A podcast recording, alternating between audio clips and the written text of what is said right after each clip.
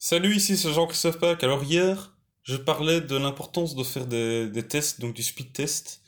Et aussi, je vous avais parlé dans un épisode précédent que, eh bien, euh, le problème du marketing digital, c'est qu'on a plein de données à disposition et qu'au final, euh, quand on fait des publicités, on a vite le risque de se croire comme si on était au casino et qu'on misait de l'argent, qu'on faisait des paris.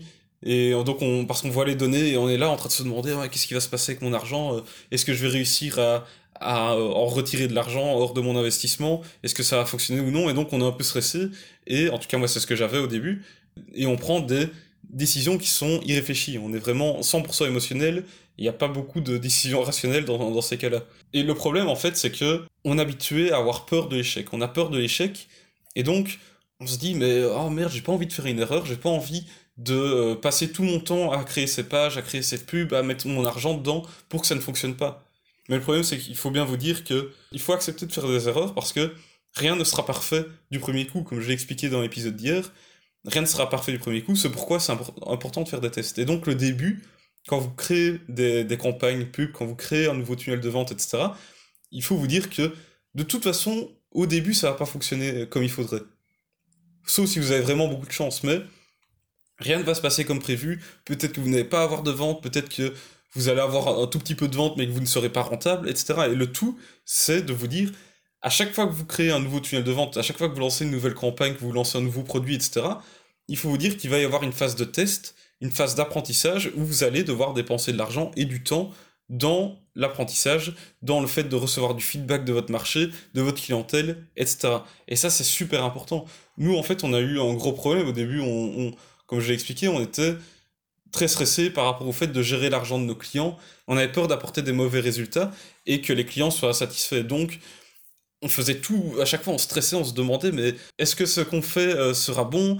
Et on avait du mal à, euh, à faire comprendre aux clients que le début de nos campagnes, le début de nos actions ne serait probablement pas excellent, que les résultats ne seraient pas, pas bons, parce que voilà, on se disait, mais euh, quand un client nous paye, il doit se dire que nous, on est des experts, qu'on connaît tout à notre sujet, et que donc, euh, on, ne fera pas des erreurs, et que l'argent qu'ils vont nous donner à gérer sera géré de manière euh, vraiment efficace, et qu'il n'y aura pas de perte.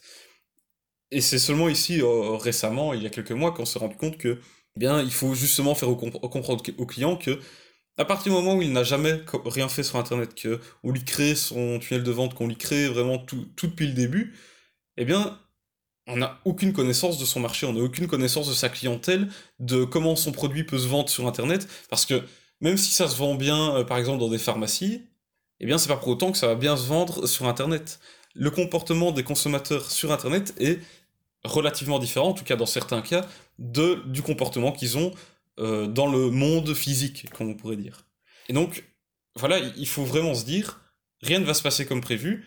Tout, toutes les campagnes que je vais faire au début de quand je me lance sur Internet, ça va être du test. Je vais devoir dépenser de l'argent à euh, tester mon marché, à voir ce à quoi ma cible répond, quelles offres sont euh, effectivement efficaces, quels sont les arguments de vente qui, qui fonctionnent, etc. Et voilà, c'est quelque chose qu'il faut vraiment se mettre dans la tête au début, c'est pas facile parce qu'on, voilà, comme je dis, on, on dépense son argent, on passe son temps à créer des pages, à créer des, des, euh, des publicités, etc. Et on, on, espère que dès le début, ça va fonctionner. Mais voilà, c'est pas comme ça que ça se passe. Voilà pourquoi c'est important de tester.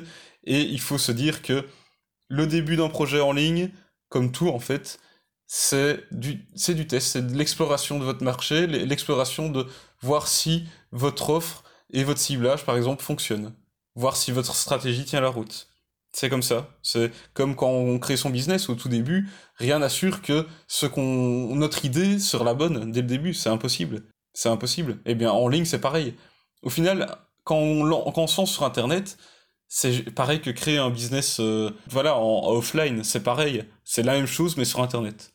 Et donc, il faut bien vous dire que le début, ça va être de l'investissement en temps et en argent pour tester, pour mieux comprendre votre marché, avoir des feedbacks et savoir comment mieux améliorer votre tunnel de vente, avoir vraiment un truc vraiment réellement performant, avoir des voilà un, un, système qui est prêt à vous générer des ventes et qui sera vraiment hyper puissant. Et pour ça, il faut passer par une phase de test et d'apprentissage. C'est indispensable.